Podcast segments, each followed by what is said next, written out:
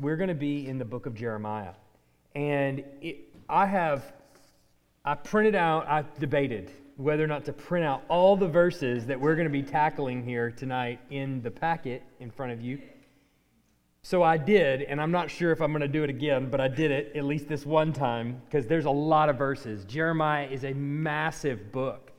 It's, uh, there's a lot in it, and there's no way that we could possibly tackle every verse in it. And it, what was frustrating for me as I was preparing this is going, well, I'm going to skip over that part. And I'm like, well, why am I skipping over that part? You know, and it's like I, I was trying to justify putting everything in, and you just can't do that unless you're just going to go verse by verse through Jeremiah. So um, so the point is, there's a lot of verses in here. We're not going to read all of them. They, they've all been provided, but we're really, uh, I, am trying to keep the goal in front of us um, without getting too distracted in some of these some of these other topics. Really, what we're wanting to do is go as we go through the prophets. We, we've been for some time now been going through the Old Testament, walking through the Old Testament story. And so we, we initially started with kind of a systematic theology, but then we got to a point in this theology where the story of Scripture was actually really necessary. And so we broke from that and, and started in Genesis and just sort of have gone through now. And, and we got through uh, all the way up to Israel going into exile in, um, in Babylon in, at the end of Second Kings. And, and then we're, now we were like, well, we got to go through the prophets and we got to help kind of make sense of the prophets. And after this, we're going to talk about post exile stuff, prophets that, that occur post exile, and then also there, there's a whole bunch of Jewish history that happens after the exile before Jesus that helps make sense of the New Testament before we get to the New Testament. So that's kind of the trajectory of where we're going, but in the process, we get to the prophets, and as far as I'm concerned, when I talk with Christians in churches, the prophets are invariably the hardest for people to understand. And when you go into them, there's, first of all, there is a lot of debate just amongst Christians over what this verse means or what that verse means or what, what is being said here and how does it apply. And, and then we get to the whole question of like well, taking the prophet as we've read it and now taking it into a New Testament context and applying it to us, the Christian, now when you read the prophets, what you find is so much of it is highly contextual, meaning he's talking to a person or a group of people that don't exist anymore. And, you know, a, a, a group of priests or something like that, that that are not there anymore. And he's saying something specific to them that's going to happen. And so then you got to go, well, what, what does that mean? And then how do I read that as a New Testament Christian? It's almost like I'm reading somebody else's mail and trying to apply it to myself, right? So, how do I do that? And, and the answer is you can, but we just need to do it in the right way. And so, uh, our goal really through the prophets is to understand first the context. And I think if we understand the context that these prophecies occur in, it helps us to make sense of the passages themselves. Because when you read them, they seem kind of out there, like, what on earth is going on here? This is about a place I've never even heard of before and a person I don't know. And so, what, it, what is happening? So, if you, we understand a little bit of the context behind the writing of the prophet, then it helps us to understand the actual words that are there. But then we want to take it to the next step and go, well, now what does this mean in a New Testament setting? We're on this side of the cross now. Surely that changed a whole bunch of things. And so once we figure that out, then we can actually apply it to where we are now on this side of the cross. So we've got to go through those steps. And so anytime I'm skipping over something in Jeremiah, it's not that it's insignificant. Believe me, I'm going to try to go as much through the sections as I possibly can.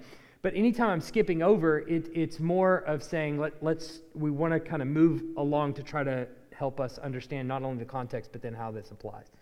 So um, with that in mind, let's talk about the background just briefly. Um, Jeremiah just he introduces himself right out of the gate, and, and what you'll find about Jeremiah as you read this book is that he is very meticulous about dates, which is fantastic for somebody that's a historian or something that's reading this. They're like, okay, great, this is awesome. He introduces himself and he identifies years and dates and things like that, which is really helpful Um, but what we find out about Jeremiah right out of the gate in verses 1 and 2 is that he is sort of, uh, he fills sort of a dual role in Israel. Uh, he is a priest, and he is that by birth. And then he is also called to be a prophet. So he gets that by divine call. That's not something you choose or sign up for necessarily. That is something that the Lord calls you to. So he, he is, by birth order, he is a priest, but then he is also called to be a prophet, which not every priest is a prophet, uh, but Jeremiah happens to be one. We can read that in Jeremiah 1 1 and 2. The words of Jeremiah, the son of Hilkiah, one of the priests who were in Anathoth in the land of Benjamin, to whom the word of the Lord came in the days of Josiah, the son of Amon, king of Judah, in the 13th year of his reign. So he, he places it right when he begins to get his call, eh, right in the 13th year of, of Josiah. So he is, uh, Jeremiah's ministry began. No, I think I'm, I skipped, didn't I? Yep, there he goes. Jeremiah's ministry began in the 13th year of Josiah, which is precisely in 627, and it extends all the way to the end of the southern kingdom in 586, and maybe even beyond. Uh, we don't know how long after that it ended, but it, it is clearly up through the time when, Ju- when uh, Judah is hauled off into captivity in Babylon, which is in 586. Jeremiah is still there. And so it's you know some, probably sometime after that that his ministry reign ministry ended. We don't know when. Um, but what we do know is just based on the text of his prophecy, most of it is occurring after Josiah's reign because so much about what he's prophesying about happened clearly after Josiah's reforms have all gone. Josiah's dead. His wicked sons have taken on the throne and they're, they're leading back into wickedness. And so it's clear that though he began his ministry sometime in the middle of Josiah's reign, most of what we got in the writing is, is going to be a lot after that because they've turned completely away from Josiah. Look at 1 3.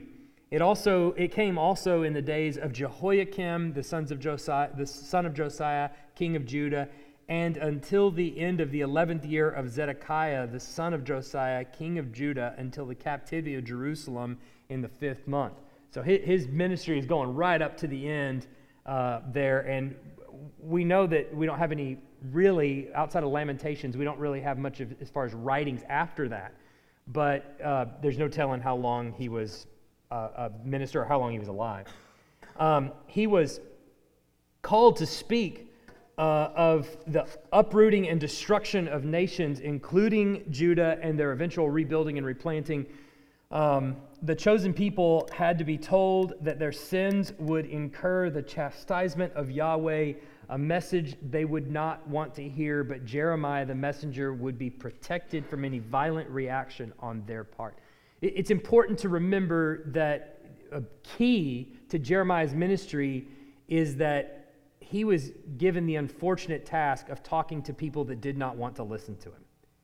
And so he had, I mean, as far as fruit of his ministry, he didn't really have much. Um, most of what he was called to do was basically go to this people who are not going to listen to you and they're going to beat you. Basically. So, how do you like that? You think you got it bad? I mean, Jeremiah had it bad, all right? And he did it faithfully. L- listen to what it says here in, in Jeremiah 1 4 to 10. Now, the word of the Lord came to me, saying, Before I formed you in the womb, I knew you. And before you were born, I consecrated you. I, you might say he was human. I appointed you a prophet to the nations. Then I said, Ah, Lord God, behold, I do not know how to speak, for I'm only a youth. But the Lord said to me, Do not say, I am only a youth. For to all to whom I send you, you shall go, and whatever I command you, you shall speak. Do not be afraid of them, for I am with you to deliver you, declares the Lord. Then the Lord put out his hand and touched my mouth, and the Lord said to me, Behold, I have put my words in your mouth. See, I have set you this day over nations and over kingdoms to pluck up and to break down, to destroy and to overthrow, to build and to plant. So Jeremiah has been given this task of prophesying to kingdoms and his words, because they are the very words of God that God has put in there, his words are going to carry a lot of weight. Not because they're Jeremiah's, but because they're God's words. And the, those words are going to build up and tear down kingdoms. They, I mean, literally, nations are going to rise and fall based on what Jeremiah is going to tell them.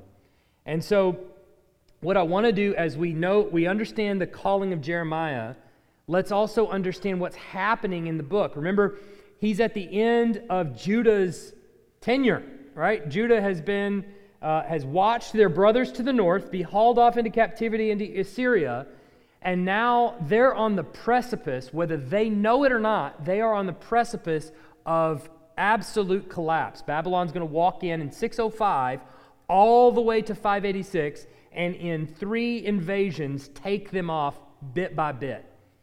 Now, here's part of Jeremiah's ministry you got to keep in your mind. He's not only going to prophesy things that they're not going to want to hear, he's going to prophesy, and he's the only one who's giving the minority report. Everyone else is saying, You're fine, you're fine, you're fine. Everyone else is preaching peace when there is no peace. And Jeremiah is the only one coming along going, They're not telling you the truth. That's the context, right? That he's, he's coming in. So, in Jeremiah's prophecy and his, his, whole, if you want to call this a book or a letter or whatever it is, you, you, the whole time, or at least the first half of the book, is Jeremiah and the Lord conversing back and forth. And, and Jeremiah really lamenting the prophecy that he's being given. And he's having to tell this to people, and then he's going back to the Lord going, Are you sure this has to be the case? Are you, are you sure this is it? Is there not another way we can do this? And so it's a constant back and forth. And it is very difficult as you read the prophecy to track, keep track of who's speaking. A lot of times he says, The Lord said, and then all of a sudden Jeremiah starts speaking, and then it goes back to the Lord again. And so you just, it's hard, all right? So just know that as you as you read it. But we're going to go through this a little bit and just we want to track what's happening. So in the first chapter, of Jeremiah, after the verses that we've read, starting in verse 11, he is given a mission, essentially. And I want you to, let, let's kind of identify what this mission really is. Um, the word of the Lord came to me saying, Jeremiah, what do you see? And I said, I see an almond branch. And the Lord said to me, You have seen well for I am watching over my word to perform it. Anybody got a clue as to what that means? Why does God show him an almond branch? And then he says, oh, That's an almond branch. And he says, You're right. I am watching over my word to perform it. The word almond branch is a word in Hebrew most all Hebrew words have three consonants, and that's about it. All right? No vowels, actually. We added vowels later, just so we knew how to pronounce it. They got three consonants. So, when you look at a word with three consonants, how many, how many other Hebrew words do you think have those same three consonants? Tons. This is what makes Hebrew so hard. Is you get on your test, all right, and, and you got the, the three consonants there, and you're like, I know four words that have those same consonants. And there's probably 25 more, right? Well, the word for almond branch, those three consonants, are also the same three consonants for watching. All right? So he says, What do you see? And he says the word for almond branch. And God says, Yes, I am watching. It's an illustration. What is it an illustration for?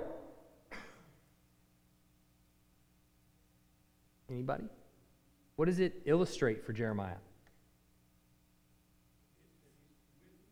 Okay, that he's with him. What is what is this? I'm watching. What is he watching over? Say again. He's not watching over Jeremiah. He's watching over what? His word. So what is he saying to Jeremiah? Regardless of how weird you think that might be. What is he saying to Jeremiah? Yes, that what I say is going to happen. Right. What I'm telling you is going to happen. Illustration number one. So, this is the calling of Jeremiah, all right? I'm watching over my word to perform it, all right? The word of the Lord came to me a second time. This is the second vision that now Jeremiah sees, saying, What do you see? And I said, I see a boiling pot facing away from the north. What you'll find in the prophets is the Lord is a big fan of illustrations, all right? A big fan of object lessons. Okay, I see a boiling pot facing away from the north. Then the Lord said to me, so remember this, it's facing away from the north. It's a boiling pot facing away from the north. Then the Lord said to me, Out of the north, disaster shall be let loose upon all the inhabitants of the land. For behold, I am calling all the tribes of the kingdoms of the north, declares the Lord, and they shall come, and every one shall set his throne at the entrance of the gates of Jerusalem, against all its walls, and against all the cities of Judah and I will declare my judgments against them for all their evil in forsaking me. They have made offerings to other gods and worshiped the works of their own hands. What does the boiling pot illustrate? What is it? Who is it? Not Assyria. Who it's another nation? We don't find out yet the name. What is it? Babylon. They and which direction are they going to come from? They're going to come from the north. It's a boiling pot, and it's about to be poured out on the nation, and that's going to be judgment. It's going to scald the nation, essentially. Okay? So he gives that second illustration is so first illustration is my word is going to take place. Second illustration, judgment is coming. All right, what do we get now? But you dress yourself for work, arise and say to them everything that I command you do not be dismayed by them, lest I dismay you before them. And I behold, and I behold, I make you this day a fortified city, an iron pillar and bronze walls against the whole land, against the kings of Judah, its officials, its priests, and the people of the land. They will fight against you, but they shall not prevail against you, for I am with you, declares the Lord to deliver you. What is his promise now? So the first is everything that I say is going to come, come true. Second, there's judgment coming from the north. We know that's Babylon, though he doesn't know that just yet. All right? What's the third thing God is saying to him? I got you covered. I am with you to deliver. He knows actually from this day that he's going to be prophesying against the whole land, against the kings of Judah, its officials, its priests, and the people of the land. They will fight against you, but they shall not prevail. They, want to, they will want to kill you. So, your mission, whether you want to accept it or not, this is not mission impossible. This is your mission, whether you want to accept it or not is to walk into the White House and they're going to want to arrest you for walking in, but they're not going to prevail. And you're going to walk into the Oval Office and you're going to open the door. And the President of the United States is going to be sitting right there and you're going to tell him everything that I'm telling you to tell him. How would you like that as your ministry? Everybody wants to hear a word from the Lord, right? Everybody would love for the Lord to just speak to them, right? Unless he comes and says this, and then it's okay, that's a whole different ballgame. But the security is I'm going to protect you. So, Jeremiah, you're going to have to trust that because if you don't do everything that I command you, what's going to happen? Do not be dismayed, lest I dismay you before them. i will embarrass you in front of everybody if you don't. All right?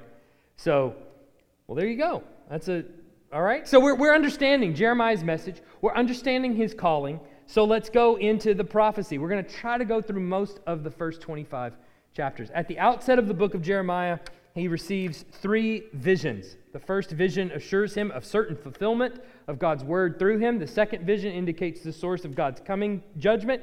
Babylon from the north. The final vision anticipates both his role and reception in these events. He's not going to be well received. Received. All right, as we go through these, let's, let's take a look at what the content of this prophecy really is. He's going to introduce a whole lot of things, and he's going to introduce something that we're going to be very familiar with in the New Testament. The word of the Lord came to me, saying, Go and proclaim in the hearing of Jerusalem, Thus says the Lord, I remember the devotion of your youth your love, what is it? As a bride. How you followed me in the wilderness, in a land not sown. Israel was holy to the Lord, the first fruits of the harvest, of his harvest. All who ate of it incurred guilt. Disaster came upon them, declares the Lord. So he introduces this concept here of Israel as a bride. For long ago I broke your yoke and burst your bonds, but you said, I will not serve. So, he, what, what is this part right here? I broke your yoke and burst your bonds. What is that? Exodus, yeah, de- deliverance from slavery. I redeemed you. But you said, what did they say? Forget it. I will not serve. Remember, Moses said, I, I, I'm freeing them so that they may go out and serve the Lord. And, and, and they, they're getting out there and they're going, Thanks for breaking us out of jail, but we're not going to serve you. Yes, on every high hill and under every green tree, you bowed down like a whore. What did he introduce them as previously? They were a bride. Problem? They have become a whore. Yet I planted you a choice vine, holy, uh, holy of pure seed. How then have you turned uh, degenerate and become a wild vine? Though you wash yourself with lye and use much soap, the stain of your guilt is still before me, declares the Lord God. Is he happy? He's not happy. How can you say, I am not unclean? I have not gone after the Baals. Look at your way in the valley know what you have done.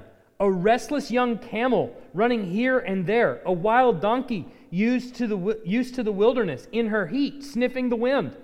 Who can restrain her lust? None who seek her need weary themselves. In her mouth they, they will find her. In her month they will find her. Sorry.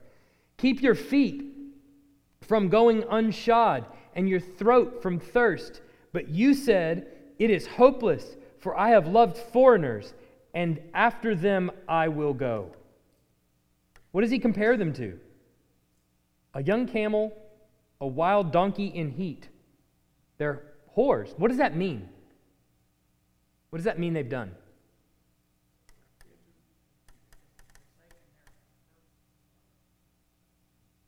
Which means what? Yeah. They've pursued other gods. That's what he means. You, you, you've, uh, I, I was the one that redeemed you, and you went and sought other gods. Come on. For cross to the, uh, for cross to the coasts of Cyprus and see, or send to Kedar and examine with care. See if there has been such a thing. Has a nation changed its gods even though they are no gods? Think about that for just a second. There is, he's saying there isn't another nation out there who's done what you've done. You have literally changed your gods. No nation does that. But my people have changed their glory for that which does not profit. Be appalled, O heavens, at this. Be shocked. Be utterly desolate, declares the Lord. For my people have committed two evils. One, they have forsaken me, the fountain of living waters. And hewed out cisterns for themselves, broken cisterns that cannot hold, can hold no water. Not only have they turned from me, but they have sought out things that cannot hold. They've sought out gods that can't speak. Is Israel a slave? Is he a homeborn servant? Why then has he become a prey?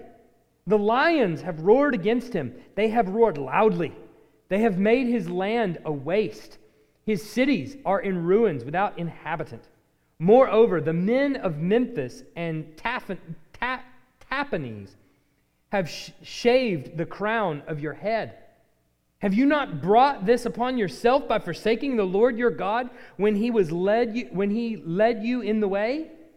And now what do you gain by going to Egypt and drink the wa- to drink the waters of the Nile? Are they literally drinking the waters of the Nile? No, they're going to, is, to Egypt for what reason? What is it? Why, why are they going back to Egypt? And, and what now do you gain by going to Egypt?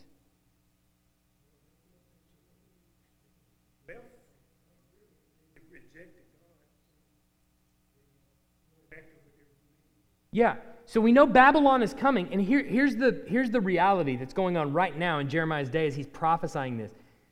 Israel or Judah is being used as like a political football going back and forth between Egypt and Babylon, right?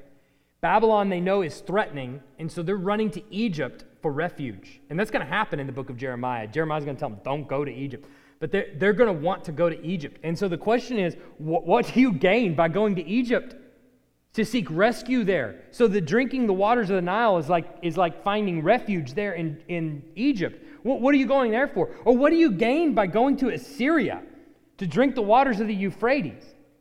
Your evil will chastise you, and your apostasy will reprove you. Know and see that it is evil and bitter for you to say, forsake the Lord your God. The fear of me is not in you, declares the Lord God of hosts. What is the pro- Why is it that they have hewed out cisterns and run from the fountain of living waters? Why have they done that? That's right. He says, The fear of me is not in you, declares the Lord, the God of hosts. So, the first series of prophecies against Judah established the nation as formerly a bride of Yahweh who has turned to prostitution, leaving Yahweh perplexed by her insanity. He, he's literally going, What in the world? Would, why would you do that? It makes absolutely no sense why you would turn to other gods when I'm the one that has saved you. Let, us keep going. And now we get into chapter 4.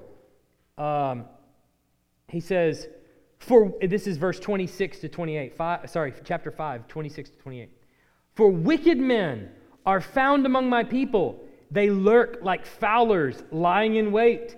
They set a trap. They catch men. Like a cage full of birds, their houses are full of deceit.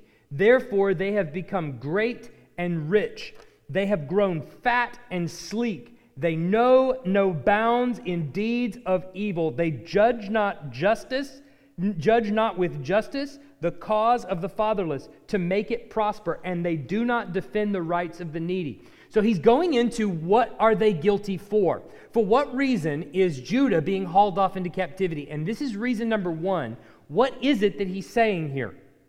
That is reason number one. He says it's wicked men. Now, these are men of Judah. Wicked men are found among my people. They lurk like fowlers lying in wait. They set a trap. They catch men. Like a cage full of birds, their houses are full of deceit. Therefore, they have become great and rich. They have grown fat and sleek. They know no bounds in deeds of evil. They judge not with justice the cause of the fatherless. Who are these men? Who are they?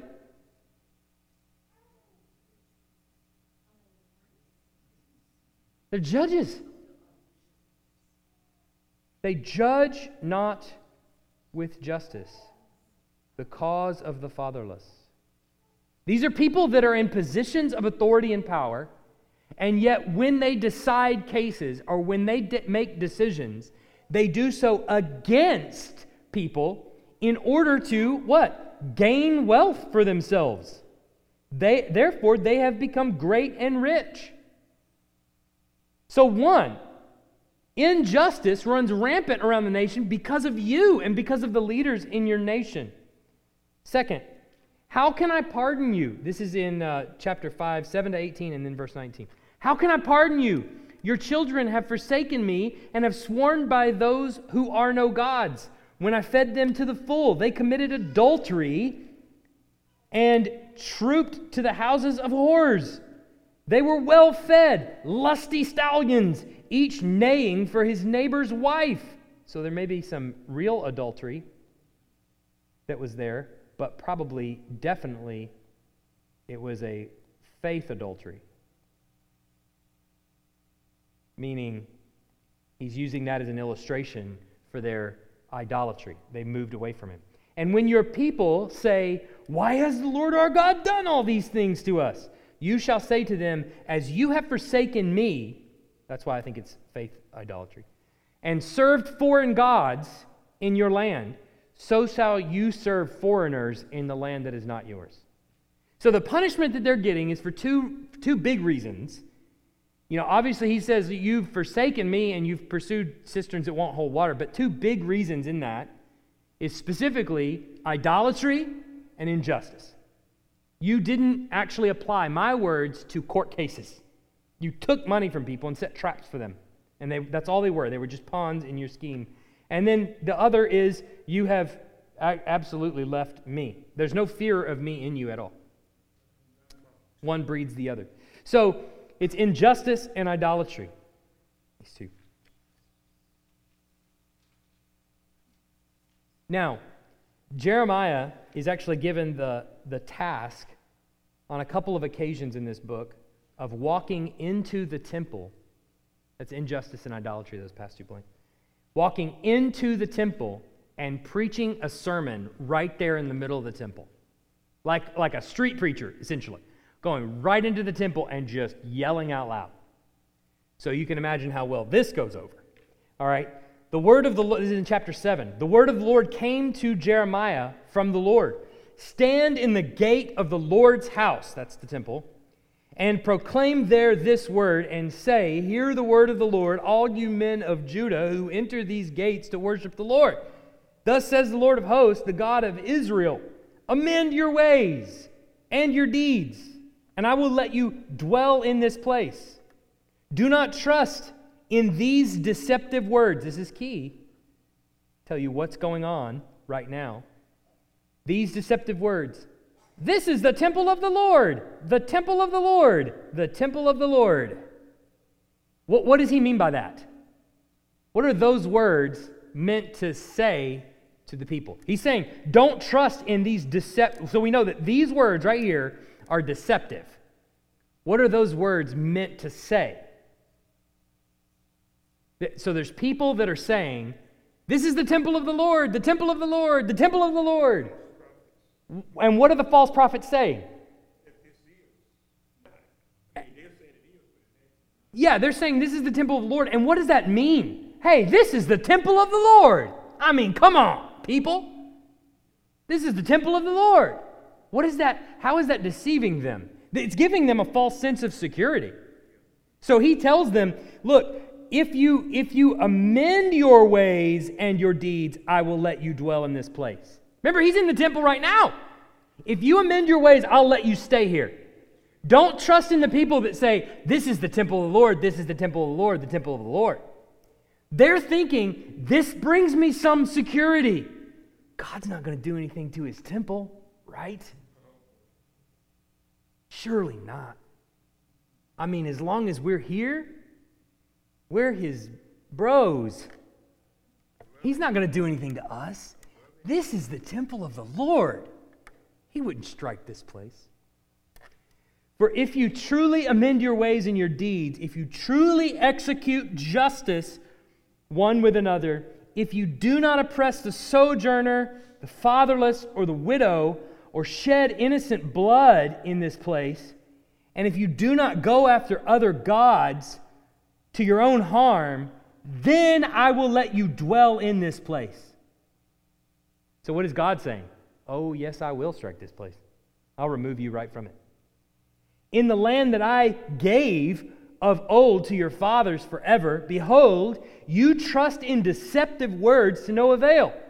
Will you steal and murder, commit adultery, swear falsely, make offerings to Baal, and go after other gods that you have not known?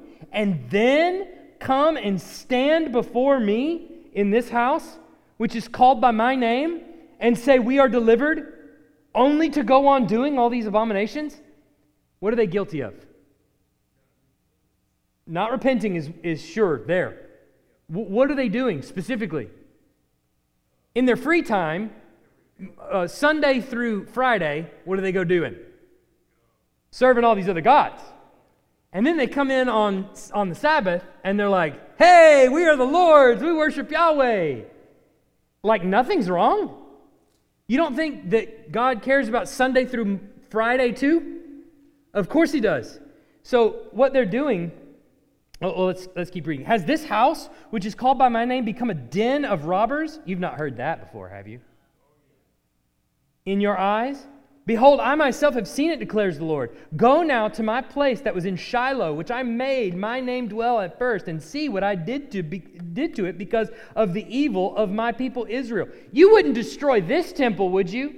Uh, have you ever been to Shiloh? He says, You ever go there? See what I did to it there? You don't think I will? Watch me.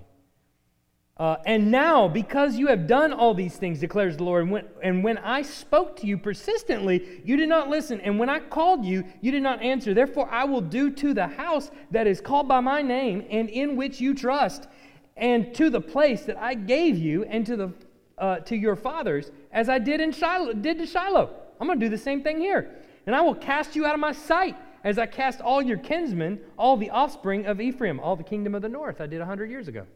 I'll cast them out too.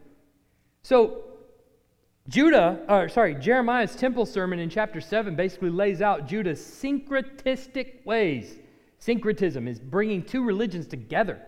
They, they have a syncretistic way, all the while believing that the people's devotion, quote unquote, to Yahweh and his presence will make them secure. We're, we got the temple with us, baby.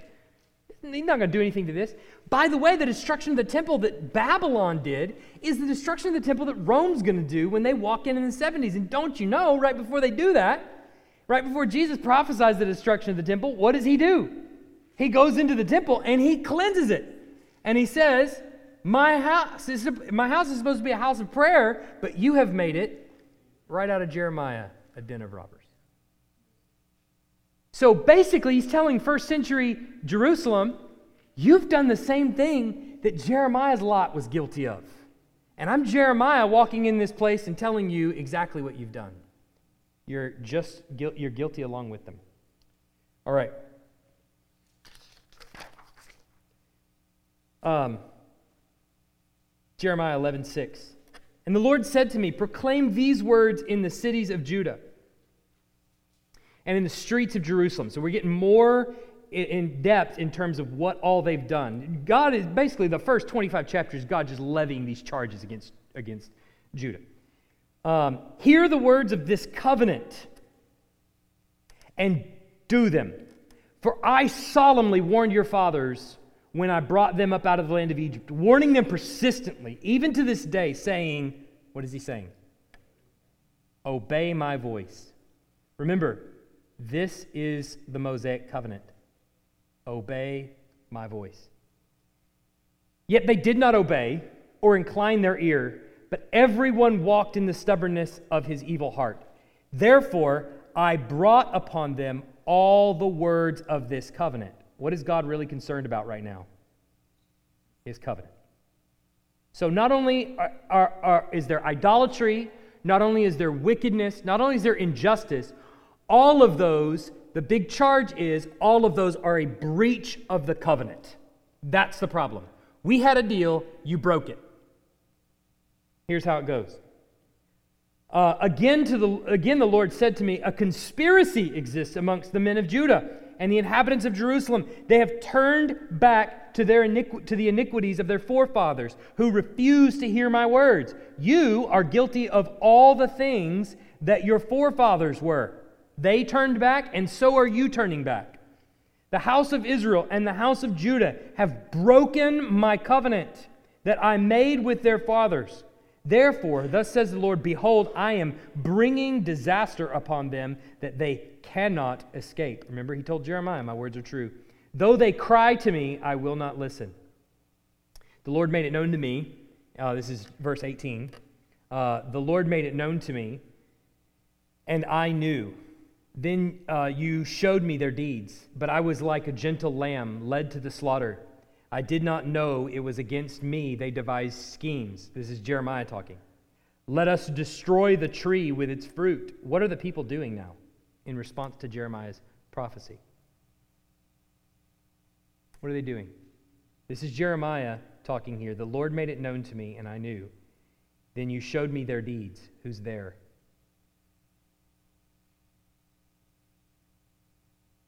Who is that? The people, the people that he prophesied to. Jeremiah is preaching this prophecy, and then he says, and they had these secret plans, and the Lord made them known to me, and he showed me their deeds. I was like a gentle lamb led to the slaughter. I did not know it was against me they devised schemes, saying, Let us destroy the tree with its fruit. So we're going to kill Jeremiah. Let us cut him off from the land of the living, that his name be remembered no more. That's his name, that is Jeremiah's name be remembered no more. But, O Lord of hosts, who judges righteously, who tests, this is Jeremiah speaking again, who tests the hearts and the, and the mind, let me see your vengeance upon them. For to you I have, have I committed my cause. Therefore, thus says the Lord concerning the men of Anathoth. These are the fellow priests, where he's from, who seek your life and say, Do not prophesy in the name of the Lord, or you will die by our hand. Therefore, thus says the Lord of hosts Behold, I will punish them. The young men shall die by the sword, their sons and their daughters shall die by famine. So the Lord makes evident that his judgment of the people is on two grounds. First, they have broken the covenant with him as their forefathers had. And second, they plotted to kill Jeremiah, the Lord's messenger.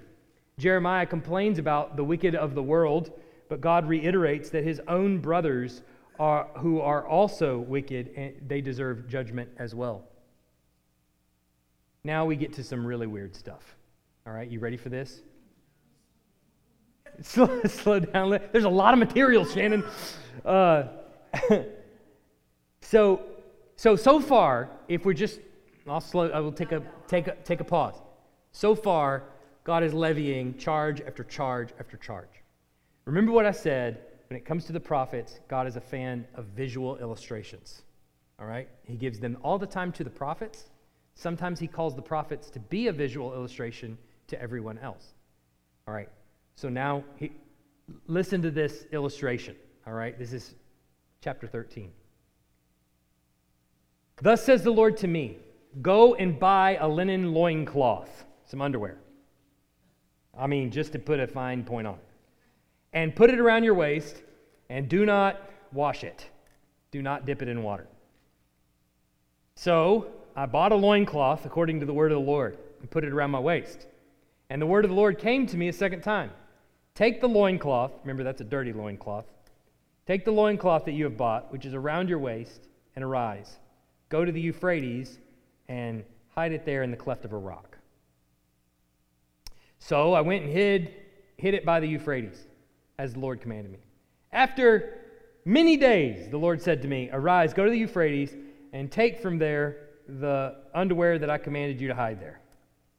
Then I went to the Euphrates and dug, and I took the loincloth from the place where I had hidden it. And behold, the loincloth was nasty, was spoiled. And it was good for nothing. Now you're going, what in the world?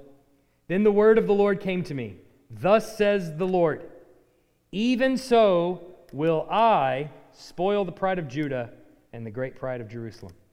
This evil, this evil people who refuse to hear my words, who stubbornly follow their own heart, and have gone after other gods to serve them and worship them, shall be like this loincloth, which is good for nothing. For as the loincloth clings to the waist of men, so I made the whole house of Israel and the whole house of Judah cling to me, declares the Lord, that they might be for me a people, a name, a, a praise and a glory, but they would not listen. So, you, people who serve other gods, are like this nasty, good for nothing pair of underwear, essentially. What an illustration that is. And I know that's, that, it sound, that sounds weird and, it, and, and maybe even somewhat humorous. And, and maybe you're going, what on earth? What? It makes a strong point, doesn't it? you are worse than a nasty, used under, piece of underwear. That's what you are. to me. Wait, wait, this is the same people, remember, three chapters ago, who were standing in the temple going, This is the temple of the Lord, this is the temple of the Lord. He won't harm us. And now, three chapters later, God is going, You're like an old pair of underwear. It's good for nothing but to be thrown out. I mean, this is a strong point that he's making. It's weird, but it's strong. Frequently, the prophets will be told by God uh, to do strange things as an illustration of judgment that is coming. Jeremiah's loincloth demonstrates Judah's uselessness and coming destruction, and how, in spite of Jeremiah's appeal, they will not change. There's nothing that they can do to, to actually change. All right, now we get a little bit further. Woe is me, my mother, that you bore me a man of strife and contention to the whole land. I have not lent, nor have I borrowed, yet all of them curse me. This is Jeremiah speaking. What is he, what is he lamenting here? Uh, oh, sorry. This is, uh, this is 1510, I believe. 1510. Woe is me, my mother, that you bore me, a man of strife and contention to the whole land. I have not lent, nor have I borrowed, yet all of them curse me. What is Jeremiah lamenting? being born. Oh Lord, you know, remember me and visit me and take vengeance for, my, for me on my persecutors.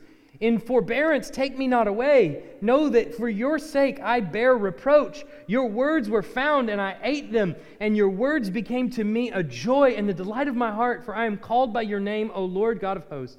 I did not sit in the company of revelers, nor did I rejoice. Sounds like Psalm 1. I sat alone because of your hand was your hand was upon me, for you had filled me with indignation.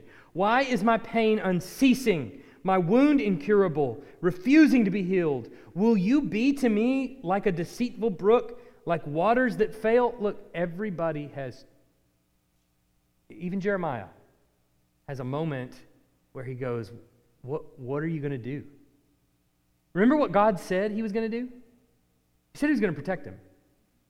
What is Jeremiah getting to now? A crisis moment. Do you actually believe, Jeremiah, that, you, that, that you're going to be protected? The Lord said, Have I not set you free from their good for their good? Have I not pleaded for you before the enemy in the time of trouble and in the time of distress? He keeps going. Therefore, thus says the Lord, if you return I will restore you, and you shall stand before me. If you utter what is precious and not what is worthless, you shall be as my mouth. They shall turn to you, but you shall not turn to them. And I will make you to this people a fortified wall of bronze. They will fight against you, but they shall not prevail over you. For I am with you to save you and deliver you, declares the Lord. I will deliver you out of the hand of the wicked and redeem you from the grasp of the ruthless. Now, Jeremiah is going to be hurt, he's going to be beaten, but they're not going to prevail. His word is going to continue. The Lord and Jeremiah go back and forth between God's proclamation of Judah's guilt and condemnation and Jeremiah's prayers for God's mercy on the people. Jeremiah is persecuted and Yahweh responds with protection.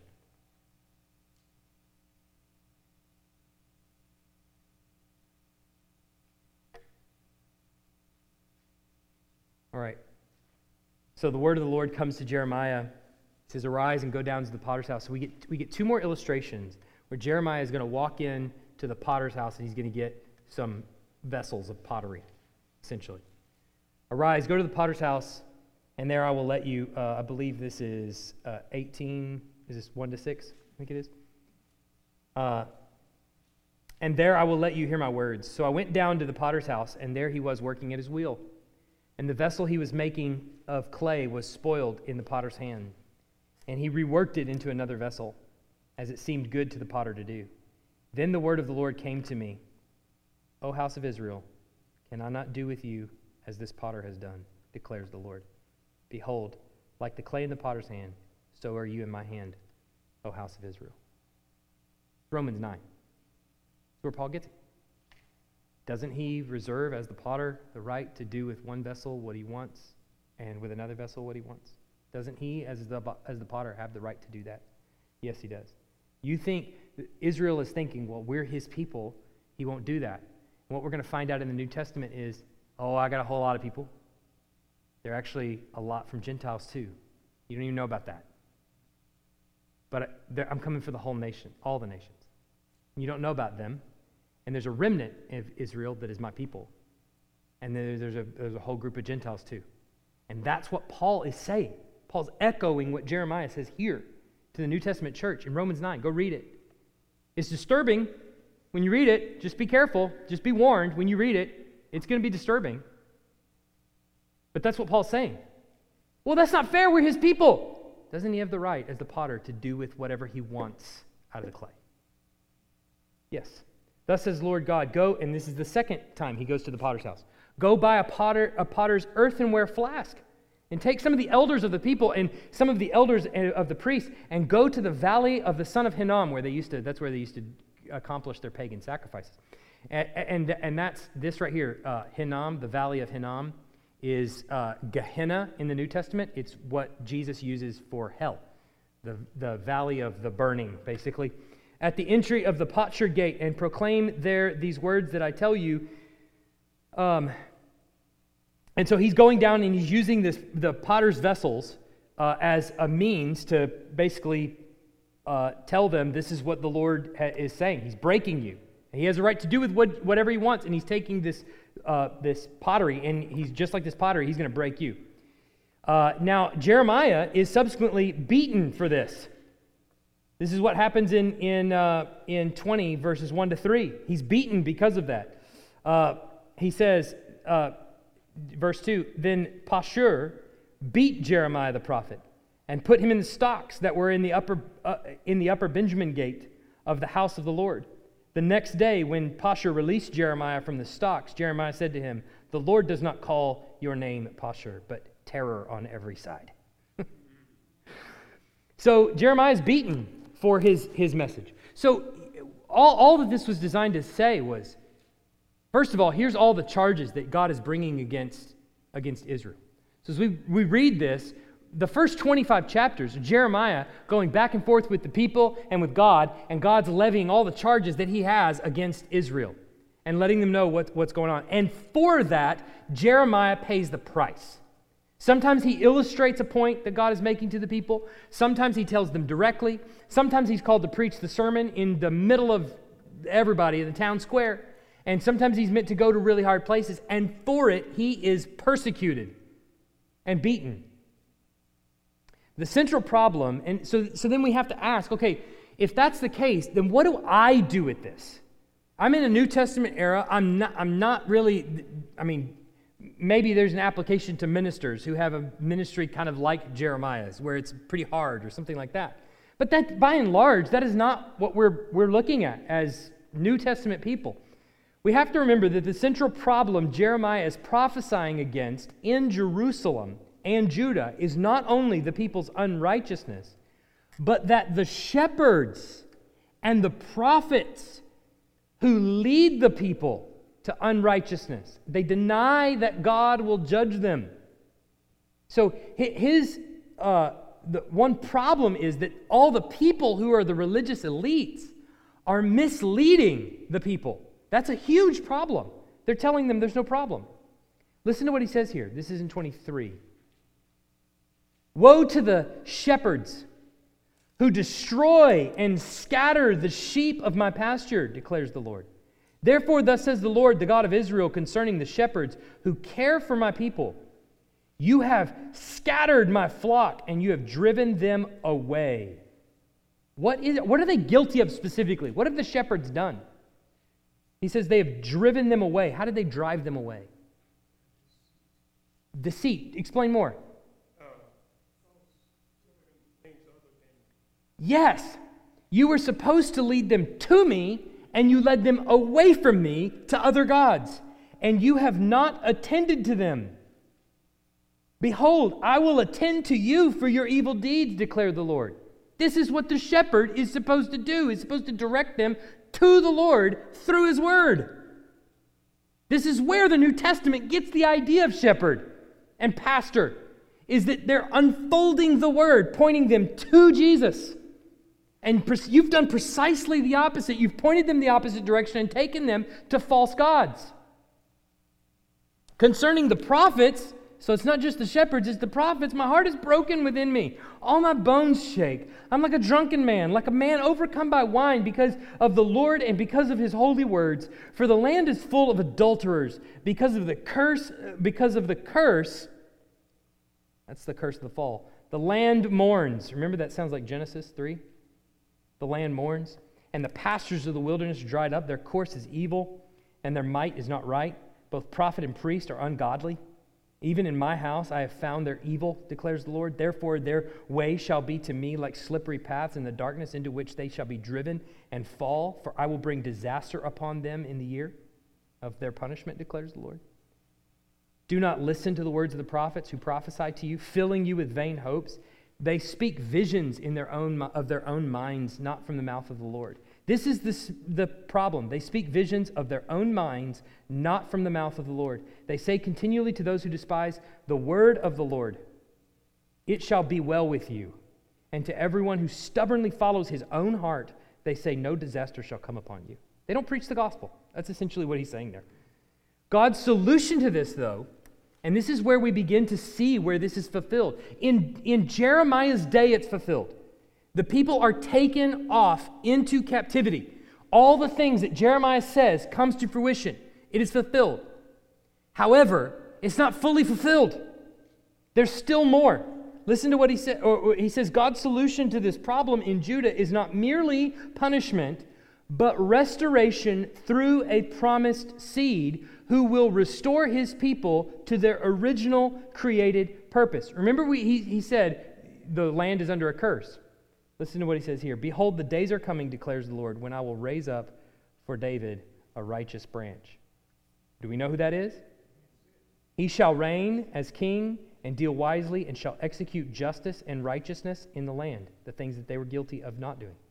In his days, Judah will be saved and Israel will dwell securely. And this is the name by which he will be called the Lord is our righteousness. We see this not only there, but we see this in Isaiah. There shall come forth a shoot from the stump of Jesse, a branch from his roots shall bear fruit. We see this also in uh, verse 10 of chapter 11 of Isaiah. In that day, the root of Jesse, who shall stand as a signal for the peoples, of him shall the nations inquire, and his resting place shall be glorious. Uh, one of the and, and then this is in revelation one of the elders said to me weep no more behold the lion from the tribe of judah the root of david has conquered so that he can open the scroll and its seven seals it's under the kingdom of Christ that this is going to be corrected. So when we're looking at Jeremiah, we're not only seeing, okay, that's fulfilled and then being taken off into, into Jerusalem, but that's only the first part of it. The next part of it is there's restoration coming. And when is that restoration coming? When the root of David, when the true branch actually takes his throne. That's what Jesus says to his disciples in, at the end of Matthew when he's raised from the dead. All authority in heaven and earth has been given to me. Go therefore and make disciples. I'm on the throne now. I've taken the throne. This is all under my kingdom now. So go make disciples. Um, he says, listen to what he says here. Then I will gather.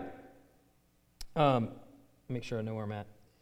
Then I will gather the remnant of my flock out of all the countries where I've driven them, and I will bring them back to their fold, and they shall be fruitful and multiply. Does that sound like Genesis? So he's restoring what was broken in the fall that will be fruitful and multiply. I will set shepherds over them. He's undoing what was done. I will set shepherds over them who will care for them, and they shall fear, they shall fear me no more, nor be dismayed. Neither shall uh, any be missing, declares the Lord. I'm going to take care of my sheep again. And when's that going to happen? Under the uh, throne of, uh, under the reign of Jesus. So essentially, God's judgment will be severe on Judah, and it's going to be fulfilled in Jeremiah, we're going to see. But and he's going to send them into Babylon for 70 years. But John in Revelation sees this judgment as a prototype for the judgment to come that's executed on Babylon or the unbelieving world. He says, Moreover, I will banish them uh, the, the, the voice of mirth and the voice of gladness and the voice of the bridegroom and the voice of the bride, the grinding of the millstones and the lamp. This whole land shall become ruin, a ruin and a waste, and these nations shall serve the king of Babylon for 70 years. But then John in Revelation says, uh, he says, so, so will Babylon the Great be thrown down with violence and will be found no more. And the sound of harpists and musicians and flute players and trumpeters will be heard in you no more. And a craftsman uh, and a craftsman of any craft will be found in you no more. And the sound of the mill will be heard in you no more. John is pulling the images from Jeremiah here into Revelation. Finally, um, we are specifically referred to. What do we do with this? How do we apply it? Well, the verse that I just read of Jeremiah 23, 3 to 4, specifically here, is referring to us. We're to care for God's people by pointing them to Jesus. This is precisely what Judah is condemned for. They point people away from God. The shepherds of the people have led them astray. The prophets have led them astray. So, what is it that we're to do under the reign of the king? Well, he says, I'm going to appoint shepherds. Are you a Christian? Are you under the banner of Christ? Are you claiming the name of Christ? Congratulations. You're to go point people to Jesus, not lead them away. He's defining for us what it looks like under the Messiah's ministry. And what does it look like? Shepherds are appointed over the people once more. And what are they to do? Open the word and teach. In the words of Jesus, all authority in heaven and earth has been given to me. Go therefore and make disciples, baptizing them in the name of the Father, Son, and the Holy Spirit, and teaching them to obey all that I've commanded you. There's no more fitting illustration of that, even, even now as we sit here, than Cal Brooks. We talked about at length before this how many people she discipled. That's the role of a Christian as a shepherd of people to point them to Christ. Questions? Quickly. A lot of material. I'll cut it shorter next time. I probably won't. Let's pray. Heavenly Father, we're grateful for your word. Sometimes daunting, sometimes hard, sometimes difficult to unpack. We pray that you would be with us in applying it to us. As we read the words of Jeremiah, may we not be found guilty of the same sins of your people so long ago. We know it's a temptation of ours to hew out cisterns that won't hold water and to forsake you, the fountain of living water. But we pray that your spirit would keep us, would keep us faithful, that tomorrow would wake us up as Christians, desiring to obey your word and teach others, shepherd them, guide them, lead them, disciple them as followers of Christ. Make us into that kind of people, we pray. In Jesus' name, amen.